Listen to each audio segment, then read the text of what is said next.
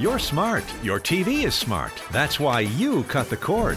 But you need one more thing. Alaska's news source. Watch live or when it's convenient for you. Here's how. Just search Alaska's news source on Roku, Apple TV, Amazon Fire, or Android TV. Install and enjoy. It's completely free and has everything you need in one spot. Breaking news, statewide weather, in depth investigations. Start streaming Alaska's news source live today. I've been here uh, since 2005. Uh, this is the most strained I've seen the system. Supply worries as South Central's dangerous cold deepens. Anchorage leaders warn of a strain on the natural gas supply that we use to heat our homes. I felt like I was going to die. I had to advocate for my health. February is American Heart Month, and today communities across the country will light up in red for National Wear Red Day. And are you ready for an early spring or longing to chill out with six more weeks of winter? It is Groundhog Day, and the country's most famous prognosticator, Punxsutawney Phil, ready to give us a hint of what we'll have to endure as the morning edition starts now. Good morning, everyone. Thanks for joining us here. We'll get to weather in just a bit, but first, in the middle of intense cold, South Central is seeing natural gas supply concerns. Lex Shelverton tells us more about the strain utilities are facing and possible repercussions for Alaska. What you need to know in this morning's top story. With Enstar breaking a record for the most energy use in its history on Thursday, and with South Central seeing some of its coldest temperatures of the season, Enstar President John Sims is urging Anchorage residents to reduce their energy consumption.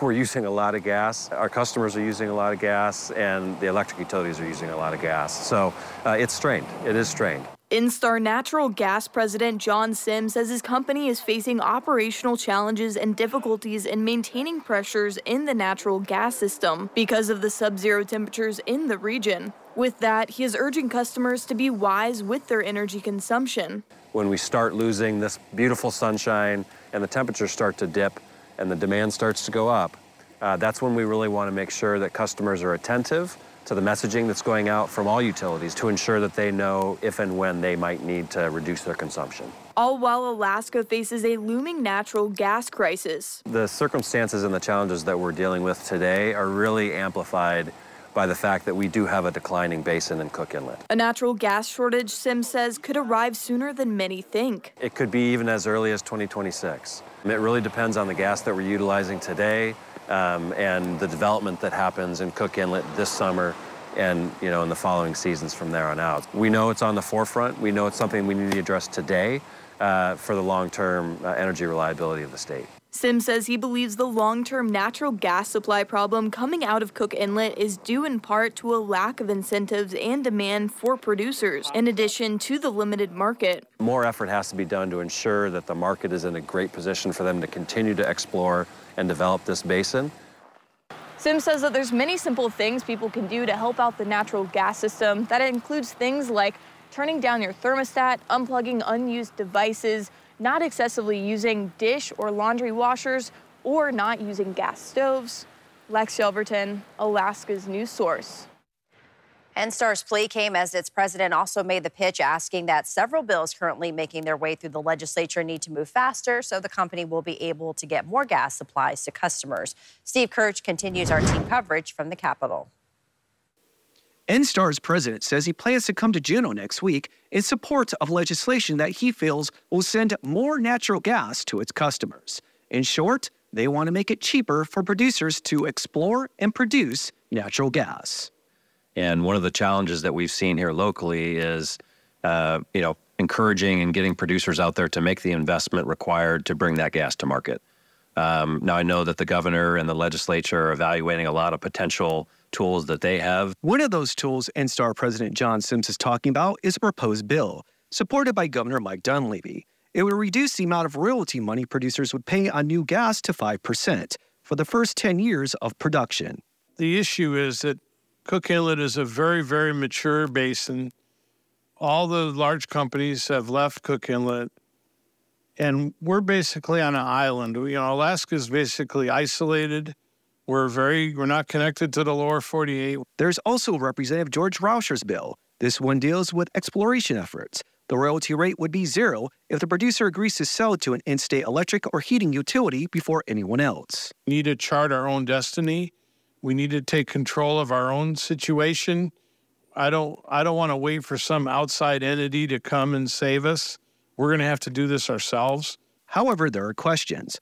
Will customers pay less or more gas be produced? And what about the state losing money?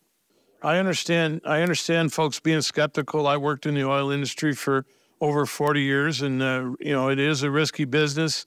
I would say that uh, where the gas reserves are in Cook Inlet, uh, we're pretty highly certain of where they are. But Sims says he still feels there is more that can be done. I'll be there next week uh, to hopefully start some of those conversations about what we need to do to make sure that we're promoting a good environment for, for businesses to come in here to explore for those resources. Now, those two bills were recently heard and held in committee, with discussions to continue. Now, McKay says he's currently crafting a more aggressive bill, with details to come. Reporting from Juneau, Steve Kirch, Alaska's news source. Klatt Elementary School remains closed today due to a heating issue. The principal says the school's boiler is still not fixed, and so all students will continue with online learning today. We're continuing to follow the situation, and we'll have updates this weekend and at alaskasnewssource.com. It may be difficult to imagine the summer season at this point, but in just a few short months, construction projects will begin, and a big one is on the horizon for Valley commuters. Carly Schreck has details on the Knik River Bridge project. It's tough to picture construction season with the stronghold sub zero temps have had on South Central. But the season, no doubt, has been on the minds of the state's Department of Transportation, with plans already underway to widen the Glenn Highway from the Parks Interchange to Palmer. Another project on both the north and southbound Knik River bridges could impact the main commute as early as this summer. Basically, the, the, the bridge deck, what the cars drive on, on top of the, the, the structure of the bridge, needs to be completely redone. Um, so this is to, to address um, a lot of the issues that um, you know anybody who drives those bridges has, has experienced the rutting, the uh, the bumps at the transition joints. Um, but also to preserve the life of the bridge. That project has been in the works well before January's massive pileup that occurred on the southbound bridge. But DOT says there's no denying the project will be a difficult undertaking in terms of the effects it would have on commuters. Part of the difficulty with this repair is um, it has to be done all at once. So we, we can't do like a single lane at a time. Uh, we, we have to do the entire bridge at once. The department says it's pushing to get the project done this summer, and while it's not yet a guarantee it will happen this year, it says the federally funded work will get done eventually. We understand that it's a disruption while they're going on, and um, we're, we're, trying to get through these as quickly as possible. But once all is said and done, we, we expect that um, people are going to be very happy with the changes. In the valley, Carly Schreck, Alaska's news source. Construction to both the Knik Arm bridges as well as work to the Peters Creek Bridge is anticipated to cost between 10 and 20 million dollars.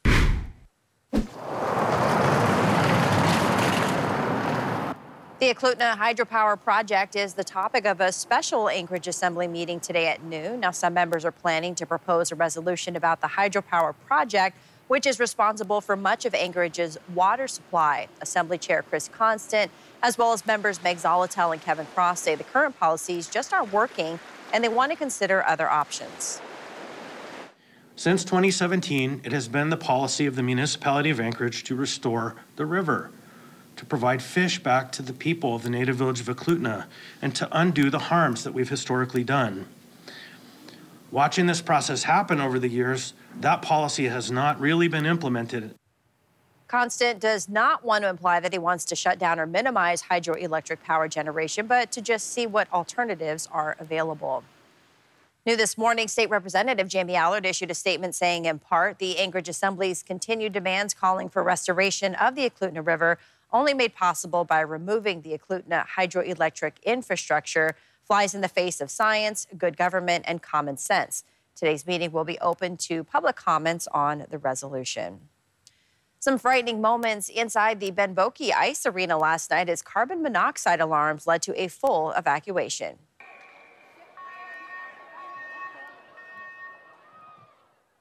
Just three minutes after puck drop, maintenance crews signaled the alarms after being notified of a carbon dioxide leak coming from the Zamboni room. Hundreds of fans, officials, and players were immediately evacuated. Some leaving in full gear. O'Malley Ice and Sports Center managing member Steve Agnew did confirm the CO2 leak, but no further details on the cause, damage, or when Ben Boeke would reopen. When we come back, the first Costco business center here in Alaska opens today. We've got a sneak peek inside and what many hope will provide significant cost savings for businesses as the city continues efforts to build back. Still holding on to bitter cold across South Central. I'll have more details on a warming trend heading our way, but first at sunrise 917, sunset 509, 7 hours and 51 minutes of daylight. Good morning, everyone. Happy Friday. Aaron, I know weather, we hit a record for snowfall. How are we looking with these cold temperatures? Well, we did see a brand new record both uh, Wednesday morning as well as Thursday morning when it came to those record lows. Of course, we talked about it yesterday. We hit a brand new record for January 31st uh, at, as we dropped to negative 18 degrees. The previous record was negative 17 set back uh, in 1989. And then yesterday, shortly after midnight, uh, we did see another record low of negative 16 degrees, which tied uh, the previous record low of negative 16 set back in 1993. So we saw two, uh, two days uh, of consecutive record breaking temperatures. Notice the normal low for this time of year is about 13 degrees. So many areas across South Central have been about 30 to about roughly 40 degrees colder than what we typically see during this time of the year. And you can see across the state, we did see a low of 13 below this morning in Anchorage, 44 below in McGrath uh, approaching 50 below as you head through parts of the interior out towards uh, Fort Yukon, 55 below,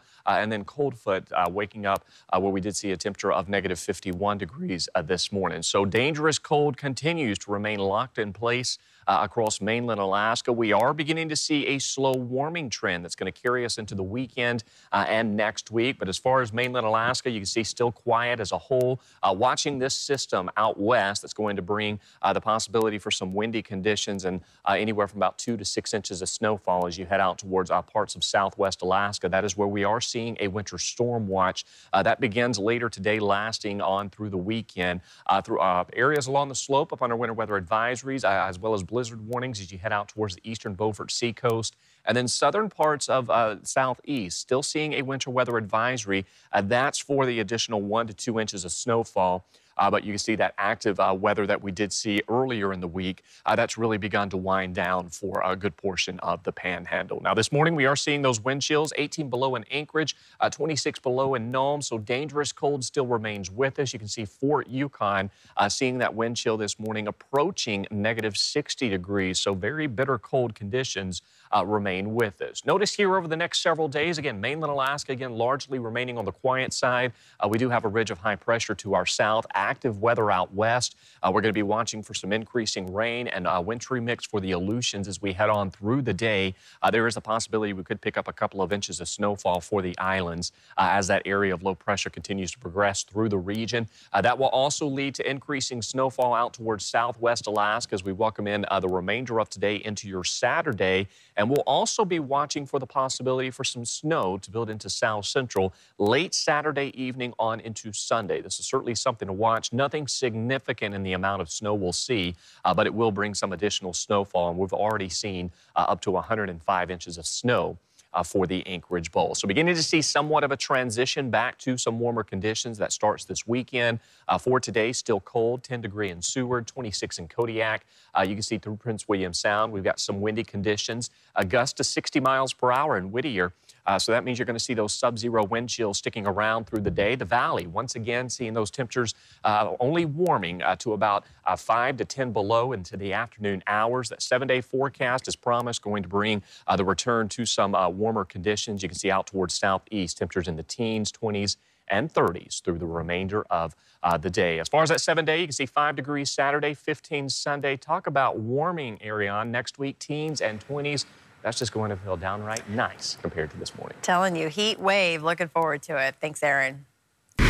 For the first time, an advertising company settled an opioid lawsuit. Publicis, a company that worked on Purdue Pharma's OxyContin account, the company agreed to a settlement of $350 million to be divided nationally. Alaska will receive more than $780,000 from that settlement.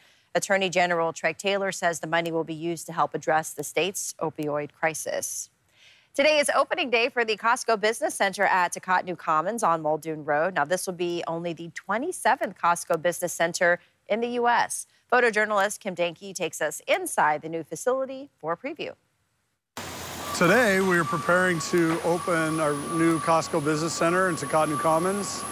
It's Costco, but it's it's a different kind of Costco. Our targeted member is office buildings, medical offices, break rooms, uh, employee break rooms those kinds of things. You're not going to find clothing or TVs or you know, rotisserie chicken or cut meat here. You're going to find a wide variety of beverages and drinks. We have water and soda and cups, uh, to-go cups. We also have um, dish and laundry, and we have some cleaning supplies, some chemicals, toilet paper, paper towels. Did I mention that? We've actually got a selection of commercial appliances that we're pretty proud to unveil of value to restaurants and places that need commercial appliances. So we're going through and just making sure that uh, all the items received on time, uh, all the signage is correct. Just make sure that everything is kind of you know put together and ready to go. So this one is for ours Kirkland Signature Super Premium Vanilla Ice Cream. Just doing like the last minute like preparations for everything. We're cleaning things, we're doing like the last minute stocking. We've got a lot of businesses that have shopped with the DeBarr and Diamond locations over the years. We've developed quite a relationship with a number of businesses, and we've shown the need for this to be more efficient in our business, provide great value for our members, provide a wider number of items for our businesses that are asking for these things. We are expecting a big crowd. We're wondering if the weather's going to hamper that turnout. Alaskans are pretty hardy. They, they figure it out. They get excited with a, with a new opening, and we're anticipating a, a pretty good showing tomorrow. And the store opens here in a couple hours at 7 a.m. It will operate Monday through Saturday until 6 p.m. and then Sunday 8 a.m. to 4 p.m. And the center is open to all Costco members. You've been listening to the Alaska's News Source podcast. Subscribe to have the latest episodes delivered to your library automatically.